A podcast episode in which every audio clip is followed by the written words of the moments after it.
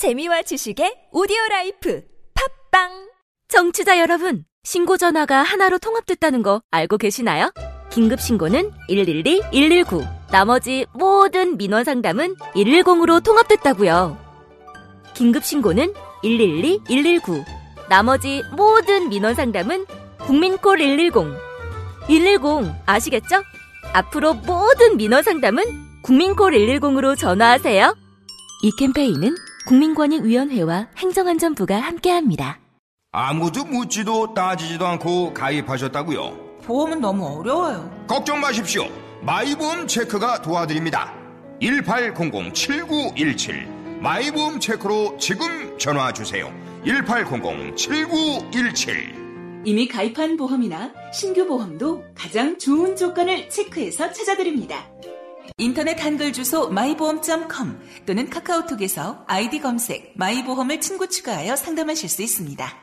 시장 상황이 악화되고 있어요. 또 금리 상승이 거래처 부도 났대요. 침착해 매출 채권 보험을 들어놨잖아 차지 슛 신용보증기금 매출채권보험이 대한민국 중소기업의 골든타임을 지킵니다. 연쇄부도의 위험에서 안전할 수 있도록 거래처에서 외상대금을 받지 못할 때 손실금액의 80%까지 지급해주니까 기업의 외상거래에서 매출 채권 보험 가입은 더 이상 선택이 아닌 필수입니다. 기업을 살리는 매출 채권 보험 대표번호 1588-6565 자세한 사항은 홈페이지에서 확인하세요. 이 캠페인은 중소벤처기업부와 신용보증기금이 함께합니다. 안녕하세요. 배우 지진입니다. 무료, 무료, 무료. 하나원 비즈마켓은 판촉 사은품 샘플이 무료입니다. 안심, 안심, 안심. 하나원 비즈마켓은 안심 배송 서비스를 제공합니다. 하나, 하나, 하나. 판촉 사은품은 하나원 비즈마켓과 상의하세요. 잠깐! 예산 맞춤 상품 추천은 간편하게 전화하세요. 02-1811-0110. 뭐라고요? 02-1811-0110. 하나원 비즈마켓.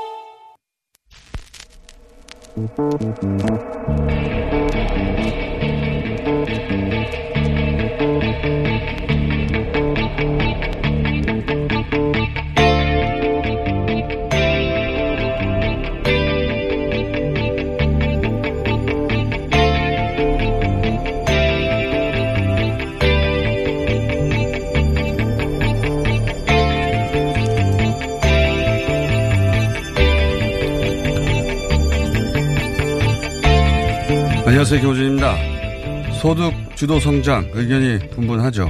보수 야당은 아예 폐기하라고 주장도 합니다. 모든 정책 근간에는 근본이 되는 철학이 있습니다. 그 철학을 어떻게 구현할 것인가 모색하는 과정에서 정책이 탄생하는 거죠. 그럼 이 정책은 어떤 과정을 거쳐서 등장한 것인가? 과거의 경제정책, 소위 박정희 모델은 줄곧 성장이 이윤이 곧 모두의 이익이다 하는 인식하에서 운용됐죠. 이명박의 747도 박근혜의 474도 그 뿌리가 그 뿌리입니다. 근데 그렇게 60여 년을 달려왔더니 우리나라가 소득 불평등, 양극화 그러니까 부익부 빈익비 현상이 세계에서 가장 심한 나라가 되어 있더라는 거죠. 성장하면 모두가 잘 먹고 잘 산다고 했는데 그렇지 않았던 겁니다. 소위 낙수 효과는 이제 더 이상 유효하지 않은 이론인 거죠. 문제의식은 거기서부터 출발한 겁니다. 이렇게 소득 불평등이 심각한 상황을 대체 어떻게 해결할 것인가. 이미 부자를 국가가 억지로 덜 부자로 만들 수는 없는 일입니다. 하지만 소득이 낮을 수밖에 없는 사회 경제적 처지에 있는 계층의 소득 수준을 국가가 끌어올리는 정책은 가능한 거죠. 이게 기본 철학입니다. 어떻게 분배의 정의를 정책적으로 구현할 것인가. 물론 현재 정책 수단이 그 철학을 구현해낼 만큼 효과적인가 이건 당연히 질문의 대상이 됩니다. 그 질문 계속 해야 합니다. 하지만 이걸 아예 하지 말라고 하면 그럼 지금 이 양극화 문제를 어떻게 해결하겠다는 건가요? 그렇게 잘 알면 지난 10여 년간 가장 양극화가 심화되었던 그 기간 진작에 그거 하지 않고 뭐 했습니까? 지금 할 말이 없어야 할 사람들이 제일 시끄럽다. 김원준 생각이었습니다.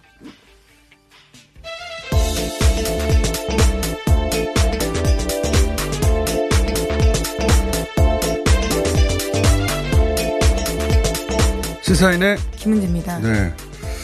오늘 정의당 이정미 대표와 예, 청와대 장하성 정책실장 두 분이 나오시기 때문에 예, 소득주도 성장에 대한 얘기를 좀 했는데 어, 개인적으로는 이, 이 정책은 어, 단순히 정책이 아니라 747, 뭐, 474, 이런 거는 하던 대로 하는데 더 잘하겠다는 거였고요.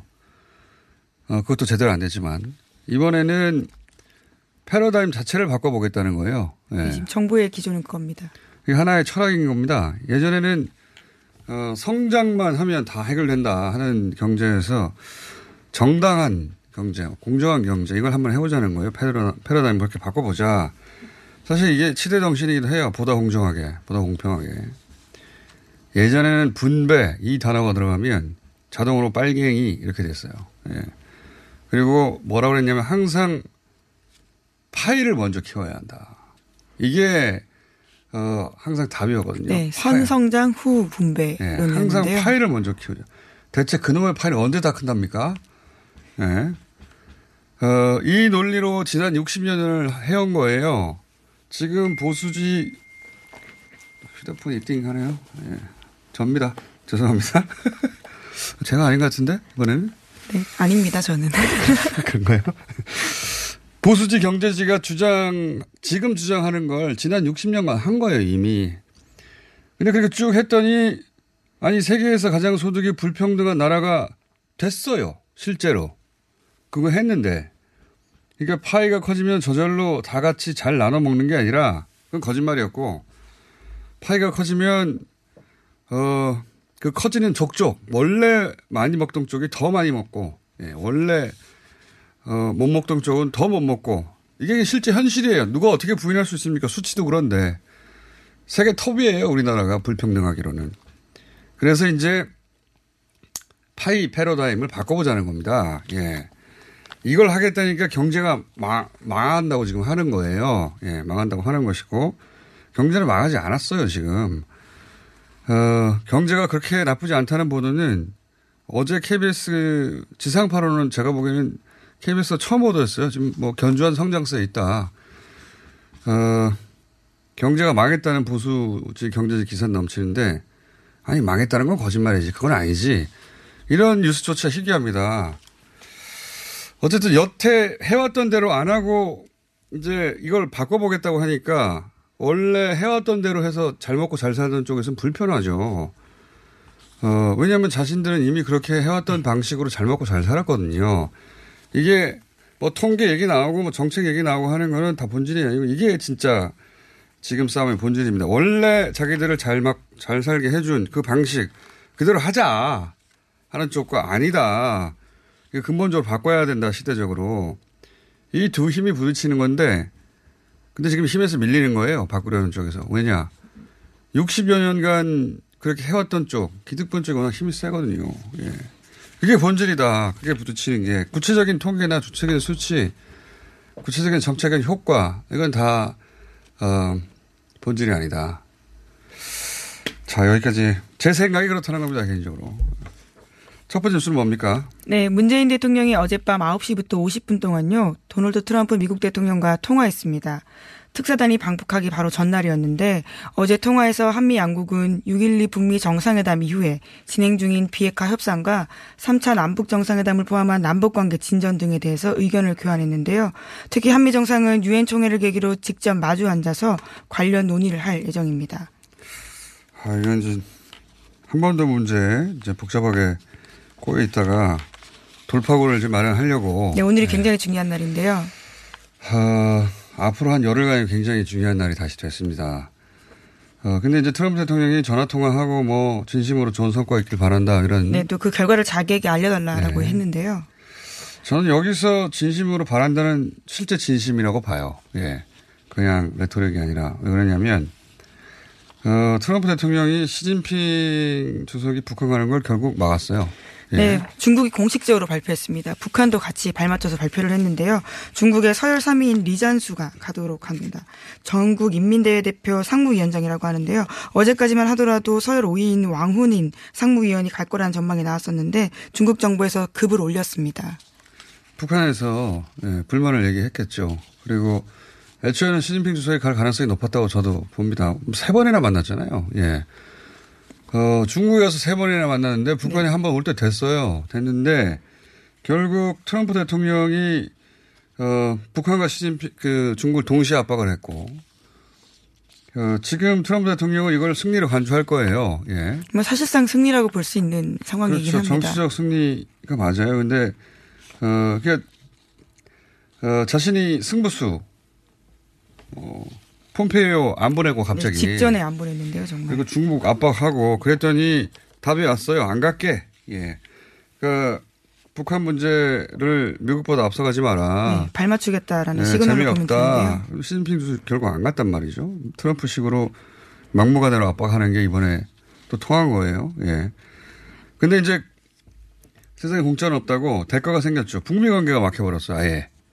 만약에 폼페이오가 가서 이리저리 했다면 순조롭게 갔을 그 일을 트럼프 대통령이 중국 니네 앞서가지 마 했더니 막혔단 말. 그거는 됐는데 막혔어요. 이거 풀어야 돼요. 왜냐하면 최종적 승리의 결실은 결국 트럼프 대통령이 이겨서 북한이 트럼프 대통령이 제시한 조건을 받아들이는 네, 모양새. 그렇죠. 비핵화를 어떻게 진행하느냐가 핵심입니다. 예. 근데 북한은 그걸 할 수가 없죠. 당장. 이렇게 굴복하는 자세를 모양 빠지는 건 못합니다. 북한도. 네, 축봉국가이기도 하고요. 네. 아, 근데 문재인 대통령이 이제 그걸 해결해야 하는 거고, 그거를 트럼프 대통령이 못하니까 문재인 대통령한테 꼭 해결해서 최종적으로 내가 이기는 모양새. 트럼프 대통령은 본인이 이기는 게 중요한 거거든요. 예. 이기는 적어도 표면적으로는 모습. 그걸 좀 나한테 안겨다오. 이런 것이고, 어, 그러면 이제 문재인 대통령은 세련되게 북한도 모양이 빠지지 않고 트럼프 대통령도, 어, 미국 국내 정치적으로 내가 이겼지 할 말을 네, 11월 선거가 있기 때문에요. 하게 해줘야 하는 거죠. 예. 그거를 문재인 대통령이 해- 해결하는 게 숙제고, 양쪽 모두. 그리고 김정은 위원장이 마지막에 좋아. 그럼 내가 그런 모양을 안겨줄게. 이 결단이 남은 것이고. 그게 잘 되면 다 같이 비행기 타고 유엔에 가자. 요 마지막 부분은 제 의견입니다만 제가 요새 밀고 있는 다 같이 두 양반이 같이 비행기 타고 유엔에 딱 내려서 하면 얼마나 좋겠어요. 그림이. 뭐제 마음대로 되는 건 아닌데 지금 벌어지고 있는 상황은 그러하다. 네, 종합적으로. 우선 오늘 특사단이 방북을 하게 되는데요. 조금 있으면 갑니다. 7시 40분에 평양으로 향하는 비행기를 타게 되는데 문재인 대통령 특, 친서를 들고 갈 예정입니다. 뭐 나머지는 우리가 다 충분히 예상할 수 있는 친서 들고 가고 북한에서는 만날지 안 만날지 원래 북한은 어, 소위 최고 존엄의 일정은 공개를 안 하죠 마지막에 등장하지 어, 만나고 돌아오고 예, 지난 1차 방북단 때도 알려주지 않았었는데요. 꽤 네. 오랜 시간 만났습니다. 그리고 리스트 관련해서 이제 이제 친서를 들고 가니까 만나겠죠 아마도 예. 대통령의 친서를 받을 수 있는 사람은 김정은 위원장 밖에 없으니까요. 예. 그리고 나서 이제 조율을 해 나가는 과정이 앞으로 한 열흘 정도가 이어지겠죠. 예. 어쨌든 지금 그런 상황이 벌어지고 있다. 저희 이 문제는 전문가 모시고 따로 자세히 나눠보겠습니다만 큰 틀에서는 그렇습니다. 자, 다음 뉴스는요. 네, 재판거래 관련된 소식인데요. 양승태 대법원 시절에 법원 행정처가 수억 원의 불법 비자금을 조성해서 사용한 정황을 검찰이 포착했다고 합니다. 상고법원 추진을 위해서 전국 각 법원에 배정된 예산을 빼돌린 건데요.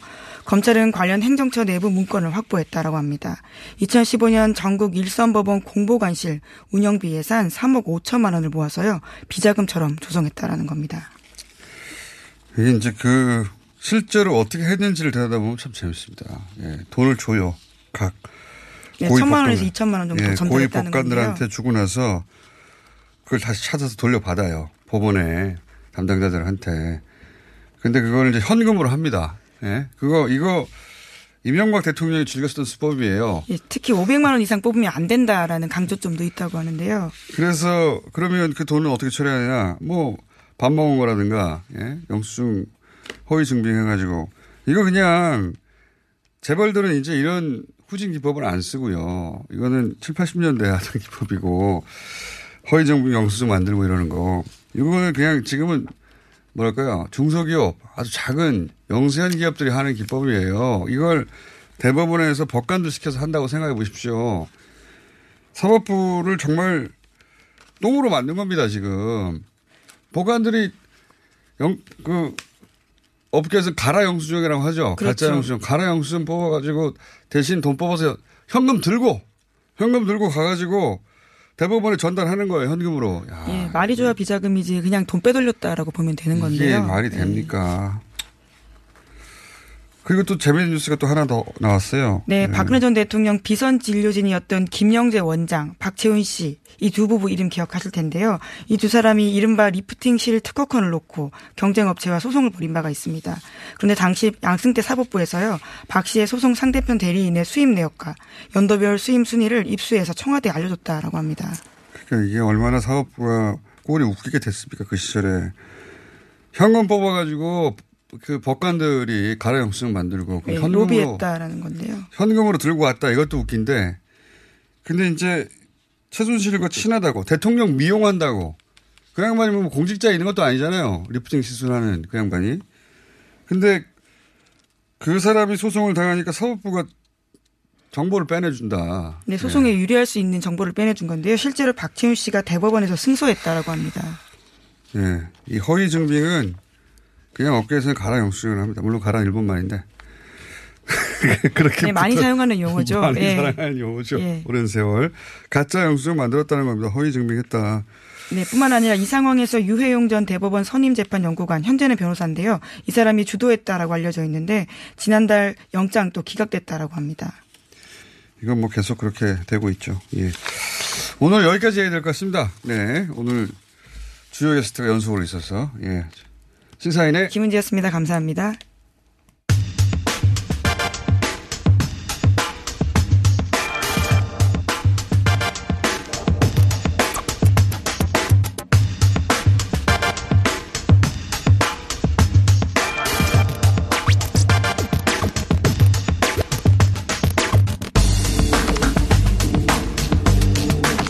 자, 어, 이정미 대표, 어, 지난주에 이런 문제가 왔습니다. 똑순이 이정미 어떠냐. 일단- 떡순이? 아니, 똑순. 왜 자, 자학 개그를 하시고, 똑순이, 똑순이, 어, 이정미. 일단 몇 가지 코너 명이 왔는데, 가칭. 일단 똑순이, 이정미. 노회찬 의원도 그 코너명 정하기까지 한, 한 달 이상 걸렸어요. 네, 계속해서 문자가 오고.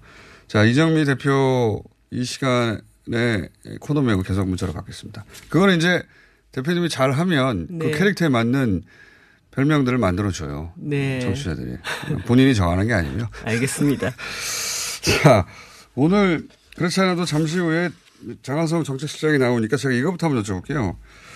어, 이 최근 소득주도 성장이 이제 핫한데, 어, 이게 상가, 이게 여기서 자영업자 어렵다고 보수야당이 막 공격하잖아요. 네. 보- 자영업자 다 죽게 생겼다고, 니네들 때문에. 여기서 니네들은 청와대입니다. 네. 어, 근데 정작 상가 임대차 보호법은 원래 하기로 했는데 통과가 안 됐어요. 네, 8월 정기국회에서 이거를 이제 합의해서 처리하자고 했는데 네, 자유한국당도 합의가 됐었잖아요, 원래. 예. 근데 왜 안 됐어, 이게? 내막이 어떻게 된 겁니까? 다른 규제 법안들하고 패키지로 다섯 개 법안을 함께 처리해야 된다. 누가, 누가요? 그게 교섭단체들끼리 합의를 한 사항입니다. 네. 그렇게 해서 상가임대차 보호법 은 그 계약갱신 청구 기간을 10년으로 늘리는 것까지는 합의를 했고 네. 어, 막판에 대신 자유한국당 입장에서는 어 임차인들한테도 일정하게 어이 10년 동안 늘려줬기 때문에 일정한 혜택을 줘야 되는 것이 아니냐. 그래서 세제 새로운- 혜택 새로운 걸 들어놨어요? 예, 이제 아. 어, 세제 혜택을 줘야 된다. 이렇게까지 됐는데 이 부분도 뭐 여러 가지 논의를 해서 합의를 볼 수도 있었는데 다른 법안하고 한꺼번에 자유한국당이 아, 이제. 요구하는 그 법안이랑 통으로 처리돼야 된다고 해서 이게 처리가 안 된 거예요. 그래서 제가 그날 그렇게 자영업자 걱정하시는데 이거 하나라도 합의되는 만큼 어이 계약갱신 청구권 10년 연장 이 법이라도 통과시킵시다 했는데 뭐 얄짤없이 끝났죠. 대표님이 얄짤이라는요. 그런 아. 표현은 제가 쓰고. 아 그렇구나. 네. 대표님은 여지없이 해주시죠. 여지없이. 아, 그러니까 지금 말씀하시는 걸 정리하면 원래 상가차 임대 보호법 이게 사실은 자영업자한테 굉장히 어려운 거죠. 진짜로 어려운 거죠. 네. 어. 어, 그 대표적인 예가 궁중 족발 네, 사건이 네. 있었지 않습니까? 이건 뭐 모든 자영업자가 자기 건물을 가지고 있는 한 사실 자기 자기 건물을 하고 있으면 조금만 자영업 안 합니다. 네. 근데 어쨌든 자기 건물을 엄- 없는 한 다들 이제 임대인데 어 그것 때문에 이제 돈도 많이 나가고 네. 그다음에 장사도 안정적으로 못 하는데 이걸 좀 늘리자 10년으로 네. 해서 할 것처럼 했는데 자유한국당이 마지막에 자기들이 원하는 법 하나 더 넣어가지고 패키지로 처리하지 않으면 안 된다 이렇게 해서 안 됐다는 거죠. 네, 다섯 개 법안 패키지 처리해야 된다고 했고, 그 다음에 10년 연장에는 어, 세제 혜택을 포함시켜야 된다 이렇게 요구를 했던 거죠. 그러면 이거 자영업자들은 자영업당 앞에 가가지고 항의해야 되는 거 아닙니까? 뭐 그 얼마 전에 큰 집회를 했는데 또 거기는 자유한국당 의원님들이 우르르 가셔가지고 같이 구호를 외치시더라고요. 법안 통과되는 거? 도대체 앞뒤가 뭐가 맞는 일인지 납득이 안 가는 일이 많습니다. 그러니까 이게 최근에 그 최저임금 때문에 어렵다와 어, 그런 뉴스는 쏟아지는데 이런 뉴스는 정확하게 해설을 잘안 해줘요. 그래서 네. 그러면 자영업자를 위한 법안은 왜 통과가 안 됐지? 해설을 해줘야 알 거 아닙니까? 네. 안 해줘서 제가 해설을 여- 여쭤본 거고요. 네. 이번 이거- 정기국회에는 무슨 일이 있어도 통과시켜야죠. 근데 이거 논의하려면 시간 걸리는 거 아니에요? 아니 거의 그 합의가 좁혀졌기 때문에 뭐 이번 정기국회조차도 이거를 통과 안 시킨다. 그러면 앞으로는 국회에서 자영업자 위한다는 얘기 하면 안 됩니다. 네. 예. 알겠고요. 자, 어, 제 그, 이해찬 대표 교수업단체 대표 연설이 있었습니다. 네. 이거 어떻게 보셨어요? 잘한 점, 잘못한 점. 음 사실 잘못한 뭐 점, 표정. 경제, 민생, 평화, 협치 굉장히 딱 들으면은 네. 이게 매끈한 정답들은 얘기를 하시는데 솔직히 저는 매력이 없었다고 생각해요. 음. 그러니까 집권 여당의 대표로서 지금 이렇게 정부의 정책을 국회가 제도적으로 딱 뒷받침할 수 있도록 하기 위해서는 국회 내 다른 야당들을 최대한 협치의 틀로 끌어당기는 그런 매력이 있었어야 됐다고 생각을 하거든요. 그런데 직, 어, 더불어민주당이 얘기는 하지만 국회 안에서 집권 여당이 어떤 역할을 해서 예를 들어서 여야장 협의체도 가동하겠다. 그런데 무엇을 위해서 여야장 협의체를 가동하겠다는 것인지 이런 내용들도 좀 빠져 있고 어, 예를 들어 선거제도 개혁에 대해서는 지금 많은 당들이 이 다당제도를 안정화시키는 데 있어서 굉장히 좀 중요하다고 생각하고 있지 않습니까? 그런데 네. 이것을 적극적으로 어떻게 이끌겠다라는 얘기보다는 참여하겠다. 이런 어떤 단어 선택이라든가 이런 것이 저로서는 어, 이해찬 대표께 기대했던 것만큼 어, 뭔가 강력하게 이. 확, 어, 잡아당기는 느낌이 없다. 이런 음. 생각이 들었었거든요. 알겠습니다. 이해찬 대표에게 또 직접 얼굴을 보고 네, 오늘 점심에 또 다 만나요. 다섯 예. 당이 함께. 이해찬 대표를 혼내주시기 바라고요. 자, 자, 지난주에 왜냐하면 이 코너는 단순히 정의당의 얘기만 하는 게 아니라 정의당의 시각으로 바라본 다른 당의 이야기도 하는 거라 정의당 자랑은 맨 마지막에 하시고요. 예. 어, 지난주에 이제 각 당 대표 얘기하다 말았는데 김병준 비대위원장에 대해서는 평가가 진도가 안 나왔어요. 예. 음. 어떻게 보십니까? 사실 저는 참 이렇게 사람이 망각의 동물이라고는 하지만 네. 지방선거가 끝난 지 지금 두 달 반 정도 지났거든요. 그리고 그 과정에서 김병준 비대위가 들어섰습니다. 그렇죠. 그때 거의 뭐 당이 초토화 일보 직전에 아, 일단은 좀 덮자. 너무 국민들한테 적나라한 모습들이 많이 보여지니까 아, 김병준 비대위원장을 방패막이 삼아서 그 안에서 아, 내부 논란들을 좀 수습해가는 이런 과정들을 만들기 위해서 어, 이 비대위 체제가 들어섰다고 보는데 결과적으로 두 달 반 만에 어, 요즘 뭐 올드보이의 기한이라고 얘기하는데 저는 뭐 김무성 대표 어느 날 갑자기 등장하시고 홍준표 홍준표. 대표가 다시 또 네. 어, 가던 길을 멈추고 되돌아서서 그거 반가운 소식 아닙니까? 정의당 입장에서. 저는 나라 전체를 생각하는 사람입니다. 왜 그러세요? 속으로는 그 얼굴을 이렇게 아니, 그렇지 밝으세요. 않습니다. 아, 그래서, 어, 분골쇄신 해야 되는 비대위 입장에서는 결국 한 발도 못 나간 채, 결국 그, 빠꾸 또 한 느낌? 예. 맞고요. 예. 그런 건 제가 쓸 테니까요. 예. 리턴이라든가. 유턴이라든가. 그걸, 그걸 한번 앞으로 써보시고 제가 계속 이쪽으로. 아니, 그러면은 그 대표님 때문에 저희가 징계를 받아요. 아, 네, 알겠습니다. 자, 받고, 예. 어떻게 하죠? 제가 어제 잠을 못 자가지고 자꾸. 얄짤과 빠꾸 두개 나왔고요. 예. 제가 한 말 아니라는 거 기록으로 남겨둡니다.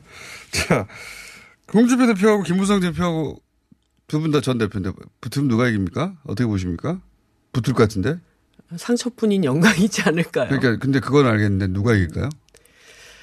어, 저는 지금, 어, 이, 뭐, 김병준 비대위뿐만 아니라, 어, 손학규 대표, 정동영 대표, 소위 이제 올드보이의 기한이라고 얘기하는 이 새로운 대표 체제가 시간이 별로 없다고 생각합니다. 그러니까 어, 자유한국당도 김무성 대 홍준표로 끝날 문제가 아니다. 지금 모든 정당에서 그 내부적으로 2020년 총선이 이제 점점 눈앞에 다가오고 어떻게 해서 각자 도생할 것인가에 대한 그 내부 균열이 일어나고 있어요. 그래서 당대 정당 내에서요? 그렇죠. 그러니까 모든 정당에서 그렇게 모든 정당 안에서 지금 그런 후- 어. 움직임들이 감지가 되고 있잖아요. 그렇게 바른미래당? 음. 안에서는 아, 유승민 대표가 일정하게 이, 이게 일탈하는 모습들이 감지되고 있고 보수 그 자유한국당과 어떻게 다시 네, 결합할 그런- 건지 그 그런 그림을 예측들이 예. 이제 나오기 시작하고 있고 네. 또 민주평화당 안에서도 어 어저께 유수 저 유성엽 최고위원께서 페이스북에 올렸던 글들이 약간 이제 회자가 됐었는데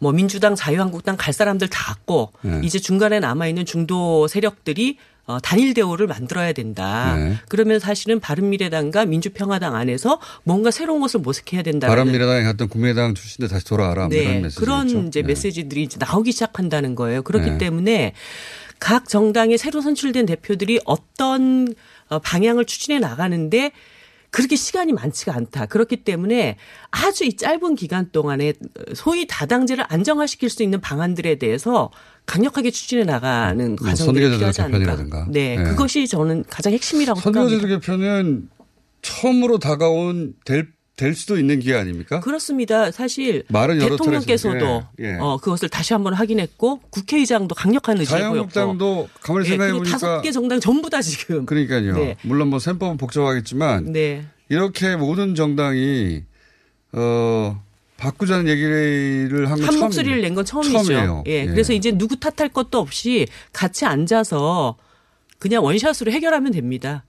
그래요. 네. 그래서 이걸 할 시간이 별로 없다는 괜찮습니다. 거예요. 거기까지 해주세요. 네. 얄짤 이런 건안 되고 원샷 여기까지 괜찮고요. 짧은 시간에 효과적으로 단어를 구사하시다 보니까 어 마지막으로 제가 오늘은 시간 좀 짧습니다. 네. 시간도 원래 이, 이 시간대가 아닌데 오늘 네. 또 3부 중요한 분이 오신다고. 그것도 그렇지만 3부에 또 시간 아니 대표님이 바쁘시다면서요. 아니. 그래서 억지로 앞으로 끌었는데 네. 어, 건너뛸 수는 없고 하나만 얘기하고 가주세요. 오늘은 그러면 이거 대북 특사단 가는데 네. 어, 이 한반도 문제 혹은 문재인 대통령 혹은 트럼프 네. 김정일 김정은 위원장 이거 어떻게 뭐 어떤 묘수로 풀어야 됩니까? 정의당의 시각으로 얘기해 주시면 일단 어, 문 대통령께서 어저께 그 미국하고 통화를 하지 않았습니까? 네. 이번에 가서 오늘 대북 특사단이 남북 관계 끈을 확실하게 쥐고 와야 됩니다. 그래서 북미 간의 사- 관계가 어려워져도 어 대한민국이 한쪽에서는 미국, 한쪽에서는 북한하고 이 끈을 갖고 어떤 일이 벌어져도 이게 후퇴할 수 없도록 만드는 지렛대 역할을 해야 된다. 네. 그게 굉장히, 저는 중요하다고 그게 보여지고요. 굉장히 중요하죠. 네, 맞습니다. 예, 그리고 어 지금 뭐 23일 유엔 총회를 앞두고 한쪽에서는 종전 선언, 한쪽에서는 비핵화 이런 얘기를 하는데 예를 들어서 반발을 조금 더 나가서 합의될 수 있는 안을 만들든가 아니면 훨씬 더 큰 틀에서의 어떤 그 그림을 그려서 예를 들어서 지금 종전 선언 다음으로 가야 될 평화 협정 프로세스와 포괄적인 비핵화 프로세스를 큰 틀에서 다시 논의하면서 북미 간의 어떤 그 어, 차이를 좀 좁힐 수 있는 방안을 만들든가 그런 묘안을 만들어 와야죠. 네. 만약에 묘안을 듣고 싶었는데 네. 묘안을 만들어라. 아니 이것도 하나의 묘안이 될 수 있다라는 말씀을 드리는 겁니다. 알겠습니다. 네. 오늘 여기까지 하고 마지막은 어 마지막 답변은 뭐랄까요? 어 완전 이거면 된다. 이렇게 끝장 끝장 아이 표현이 잘 생각 안 나네요. 제가 그 대표님이 쓴 표- 표현을 피하면서 쓰려고 그러니까 어 하여튼 딱 머리에 들어오진 않았어요. 예 여기까지 할게요. 예. 자 저기랑 네, 다음에 하세요. 이정미 대표였습니다. 다음에 한 번 더 해보겠습니다. 네. 감사합니다. 네. 이거 차량용 핸드폰 거치대야? 응, 조인트라고 투힘에서 새로 나왔는데 얼마나 편한지 몰라. 동생은 인터넷 강의 볼 때 태블릿 거치대로 쓰고 우리 엄마는 요리할 때 레시피 보는 용도로 쓰기도 해. 조인트라고? 응, 우리 아빠는 골프 스윙 연습할 때도 셀카 거치대로 쓰시던걸? 그러면 나도 헬스 할 때 셀카 거치대로 쓸 수 있겠네. one, two, three 할 때 투, 힘 세다 할 때 힘, 투, 힘. 네이버에 투 힘을 검색해보세요. 여보, 아버님 때문에 걱정이야. 통 음식을 못 드시네. 걱정하지 마세요. 화이트 이치과에 가서 임플란트 하시면 되죠. 만 65세 이상 어르신은 본인 부담금이 최대 30%까지 내려갔어요. 게다가 평일 매일 야간 진료한대요. 그래? 그럼 화이트 이치과에서 장모님까지 임플란트 해드려야겠네. 부산 경남 5개 지점 착한 치과 브랜드 화이트 이치과 문의는 1544-2944 네이버에 화이트 이치과를 검색하세요. 힘주지 마세요. 대장이 양보하세요. 앉자마자 밀려오는 그 부드러운 미궁 대장사랑. 아무도 몰랐어요. 제가 벌써 사고 나온 걸. 앉자마자 밀려오는 배출의 카타르시스. 빅동의 추억.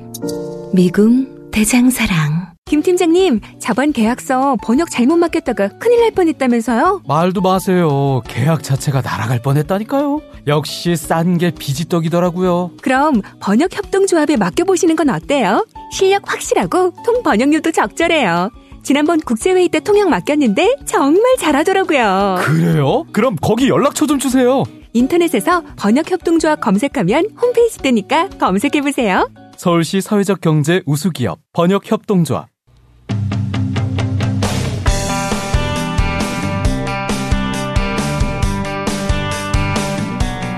소득주도 성장, 어, 특정 정책에 대해서 이렇게 만든 비난이 이렇게 짧은 기간에 폭포수처럼 쏟아지는 경우가 있었는가 생각해 보는데, 어, 그래서 저희가 모셨습니다.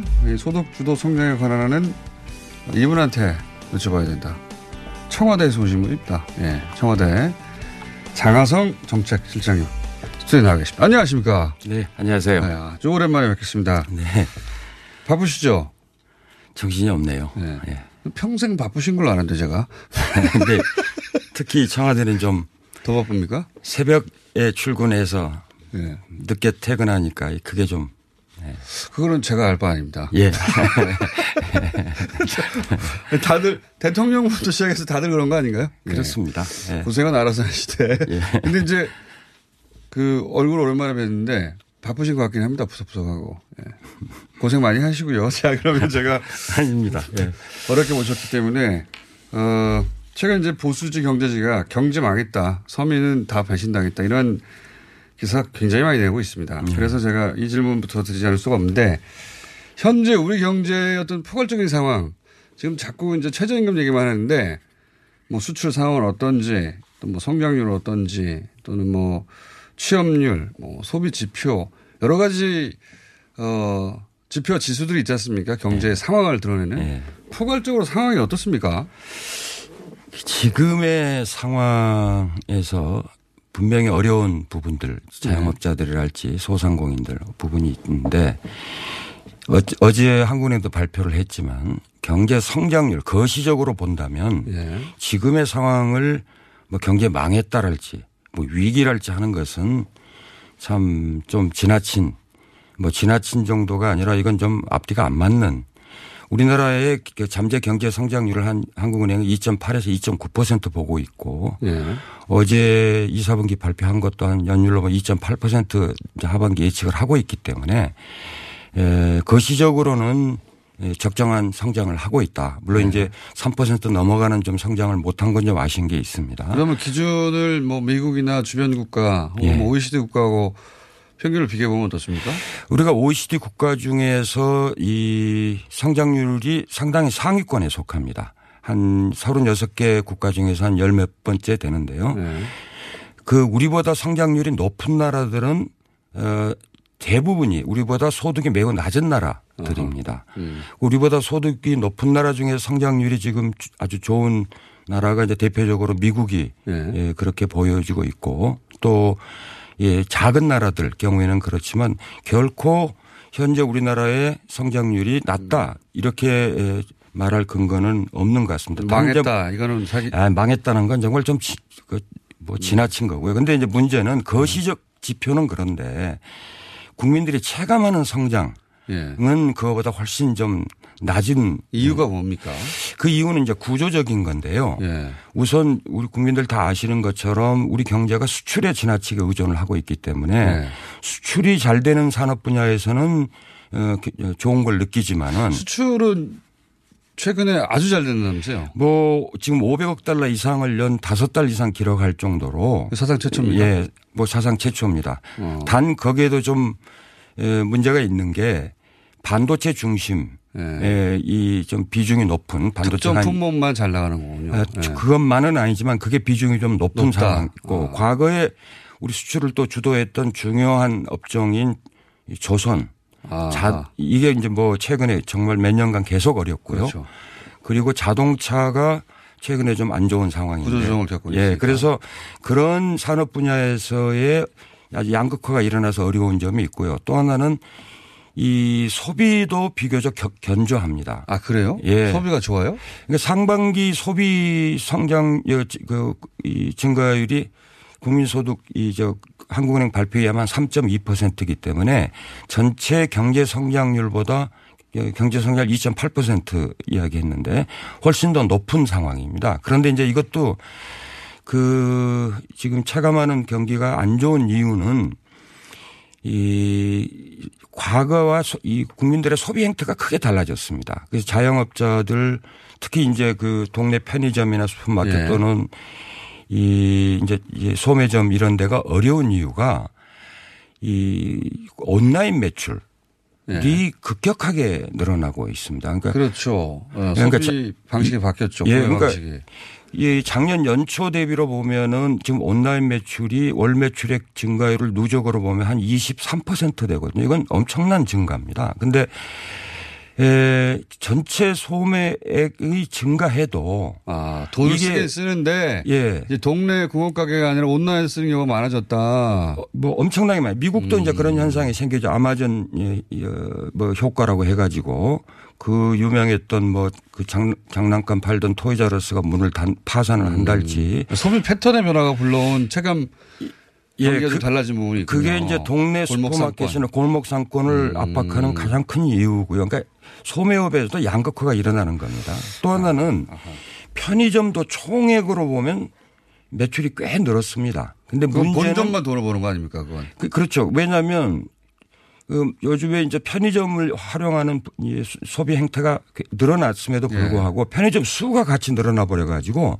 점포당 매출액이 오히려 줄어버리는 그러니까 그 점주는 힘들고 본점은 돈 벌고 이거 아닙니까? 예. 그래서 이제 그런 그 소비의 전체적인 이 증가는 좋은데도 불구하고 이 골목 상권이나 아. 소- 이 편의점에서 점주들이 느끼시는 이 체감 경기는 매우 안 좋은 구조적인 상황. 문제가 분명히 있네요. 예. 그렇습니다. 지표 그러니까 지표를 보고는 경제가 망했다고 절대 할 수가 없고 그렇죠. 그런데 이제 구조적으로 이게 시대가 변하면서 구조적인 문제들이 발생했고 예. 이걸 개선하고자 지금 이 정책을 핀다 이거 아니겠습니까? 그렇죠. 예. 근데 이제 안 좋은 부분도 분명히 있습니다. 왜냐하면 부분. 건설 좋- 부분은 뭐 과거에 공급이 과잉됐었고 또 토목공사나 이런 것들이 이제 저희 정부에서는 예, 주도적으로 하질 않기 경기 때문에 부양용으로 그거 많이 썼는데 이제 안 하겠다는 예. 그래서 이제 건설 부분이 안 좋고요. 또 설비 투자 부분이 분명히 안 좋습니다. 이제 그거는 아까 음. 말씀드린 것처럼 어, 대규모 구조조정이 일어났고 여팡이 안 좋은 조선이나 자동차에서 설비 투자가 늘지 않았고 또 반도체도 작년에 굉장히 설비 투자를 많이 했기 때문에 음. 어, 올해는 좀 늘릴 여유가 좀 없는 이런 부분이 있어서 어, 그 부분은 역시 이제 안 좋다 하는 것은 맞는 진단입니다. 예. 그러니까 업종별로 산업별로 안 좋은 부분도 분명히 있고 하지만 전체적으로는 수치가 나쁘지는 않고 네. 그러면 좀 디테일로 들어가서 취업률 가지고 얘기 많이 하지 않습니까? 지난 7월 취업자 수가 전년 동월 대비 예. 전년 동월 대비가 꼭 맞는 비교 방식인지 모르겠지만 어쨌든 전년 동월 대비해 가지고 5천 명밖에 늘지 않았다. 과거에는 뭐 10만 명 단위였는데 그러니까 취업 정책이 대폭망한 거 아니냐 이런 비판 기사가 굉장히 많이 나왔죠. 정말 그 부분에 대해서는 이제 국민들께 정말 죄송하다 이런 예. 말씀을 먼저 드립니다. 예. 어, 그러나 이거는 그 반드시 회복될 것으로 그렇게 좀 말씀을 드리고요. 그, 그, 그 우선 취업 이게 헷갈리는 부분이 취업자 수는 5천 명밖에 늘지 않았는데 취업률은 또 높아요. 박근혜 예. 정부 시절보다. 예. 이것도 헷갈리고 그러니까 잘못했다고만 하지 마시고 그 물론 이제 설명을 어찌- 좀 해주십시오. 어찌됐건 일인지. 성과가 좋지 않기 때문에 네. 뭐 그에 대해서는 죄송하다 말씀을 드려야 되고요.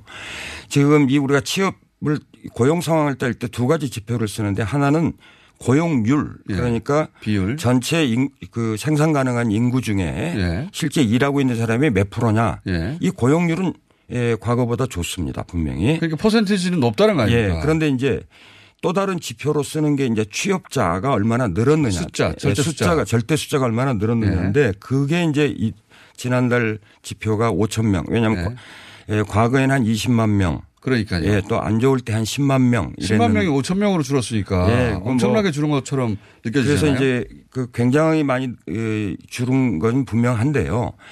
이 전체 생산 가능한 인구 중에서 일하는 사람이 얼마냐를 따질 때는 예. 이 분명히 지금 상황이 나쁜 건 아닙니다. 분모가 줄어들었다는 말씀이잖아요. 그렇습니다. 근데 이제 이 방금 이제 분모가 줄어들었다는 게 뭐냐면은 소위 말해서 노동의 공급 쪽 네. 일을 하겠다는 할 수 있는 인구가 급격하게 최근에 줄고 있는 것도 하나의 원인이고요. 이걸 이렇게 생각하시면 될 겁니다. 전체 생산 가능기가 100명이어서 완전 고용이 일어나서 100명이 다 취업을 했다. 그러면 취업률 100%입니다. 예. 고용률 100%인데 생산 가능 인구가 90명으로 줄었다. 그러면 여전히 고용률은 100%인데 취업자 수 증가는 10명이 줄은 걸로 되는 겁니다. 어, 그런 거죠. 그러니까 취업자 수의 증감으로 과거에 우리가 그 이야기를 했을 때는 생산 가능 인구가 어 꾸준히 늘거나 또는 일부 안정적인 증가세를 보일 때 그런데 안타깝게도 최근 한 1년 사이에 이 생산 가능 인구가 뭐 급격하게 줍니다. 예를 들면 지난 7월에 가장 고용 지표가 5천 명으로 안 좋았을 때는 생산 가능 인구 자체가 한 7만 4천 명이 줄었는데요.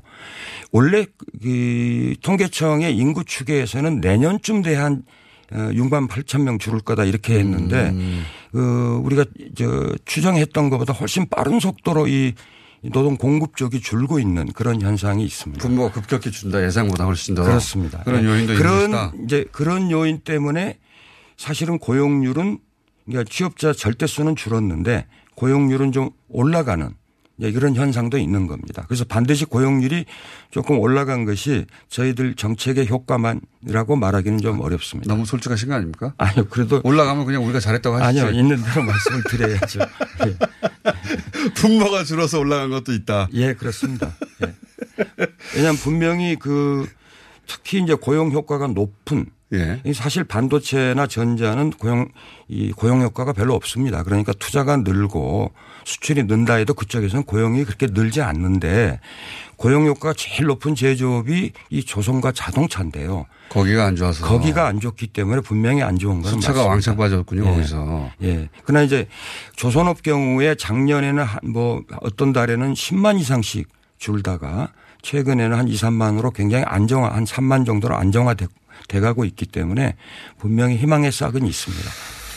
자, 이제 소득주도 성장 제가 이야기를 여쭤보겠습니다. 이건 지금까지 이제 과거 얘기고요. 최근에 언론들이 공격했던 지점들에 대한 설명을 좀 들어본 것이고 이게 이제 문재인 정부 경제정책 핵심 기본 철학 다 담긴 게 결국은 소득주도 성장이라는 건데 이게 뭔지 잘 몰라요. 예. 소득주도 성장이 뭐냐. 왜 패러다임 바꾸자는 거냐.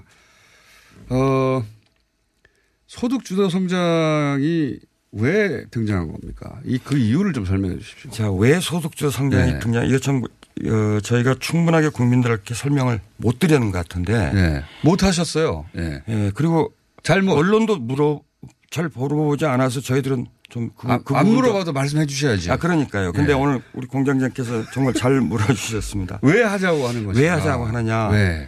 성장, 경제가 성장한다고 할때 예. 두 개의 큰 축이 있습니다.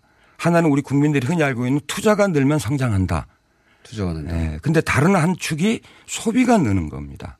투자와 소비. 예. 네. 근데 지금까지 한국 경제는 투자를 늘려서 이 경제를 성장하는 방식으로 해왔습니다. 투자를 늘린다는 게 뭡니까? 좀 더 그러니까 공장 설비를 늘리고 아, 예, 예. 이렇게 하면은 거기에 필요한 또 이 인력이 고용이 아. 느- 늘어나고 공장이 커지면 당연히 고용할 사람이 늘어나고 이런 예. 방식으로. 그러나 공장에서 만들어내는 물건을 또 사는 사람이 있어야 되지 그렇죠. 않겠습니까? 만약에 만들면 뭐합니까? 예, 그러니까 다시 말하면 소비 쪽이 있어야 됩니다. 근데 우리는 그 소비를 주로 해외 외국 수출에 의존을 했습니다. 아. 그래서 만들어서 해외 팔아서 예. 해결해 왔다. 예.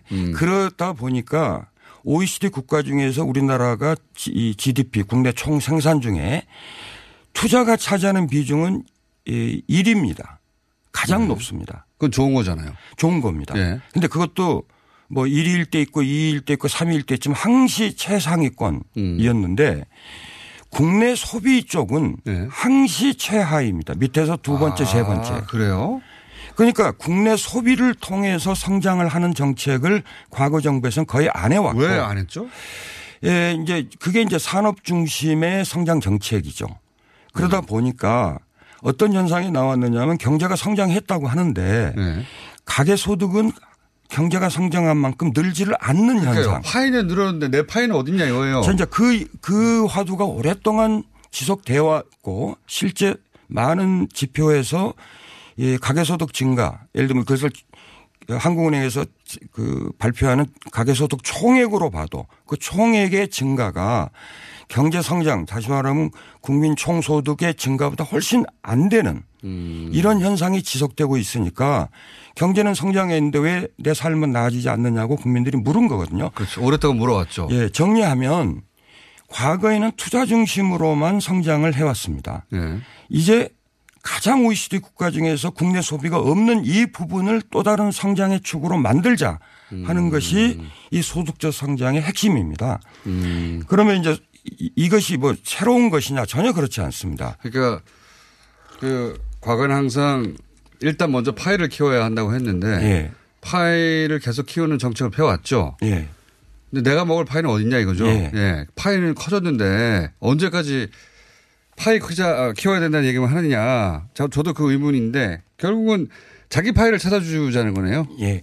그러다 보니까 경제 성장을 했다는데 네. 다- 국민들 다 아시는 것처럼 양극화는 갈수록 심해지고 불평등은 갈수록 심해지고 이 구조를 그대로 더 이상 방치할 수는 없기 때문에 국내 수요, 국내 소비를 늘리자. 그러면 소비를 늘리려면 소득을 늘리거나. 자, 그럼 소득 불평등이 세계 최고 수준인 건 맞죠? 맞습니다. 그 역시. 그러니까 이 임금 격차로 보면은 예. 임금 불평등에 대해서는 한국이 이 이스라엘, 미국 다음으로 OECD 국가 중에서 세 번째로 높고 그런 현상은 지난 한 10여 년간 지속적으로 한국이 이 소득 불평등이 심한 나라였습니다. 한마디로 돈 있는 사람은 돈을 계속 더 버는데 없는 사람은 계속 더 가난해진다는 거 아닙니까? 그 구조를 바꾸자 하는 것이 바로 이 소득적 성장이 왜 필요한가 하는 부분입니다. 음. 그게 핵심 예. 철학인 거죠. 자, 몇 마디 안 했는데 벌써 2부가 다 끝났네요. 잠시 후 저희가 3부에서 어렵게 보셨기 때문에 3부에서 또, 어, 말씀 이어가겠습니다. 장하성 정책실장입니다.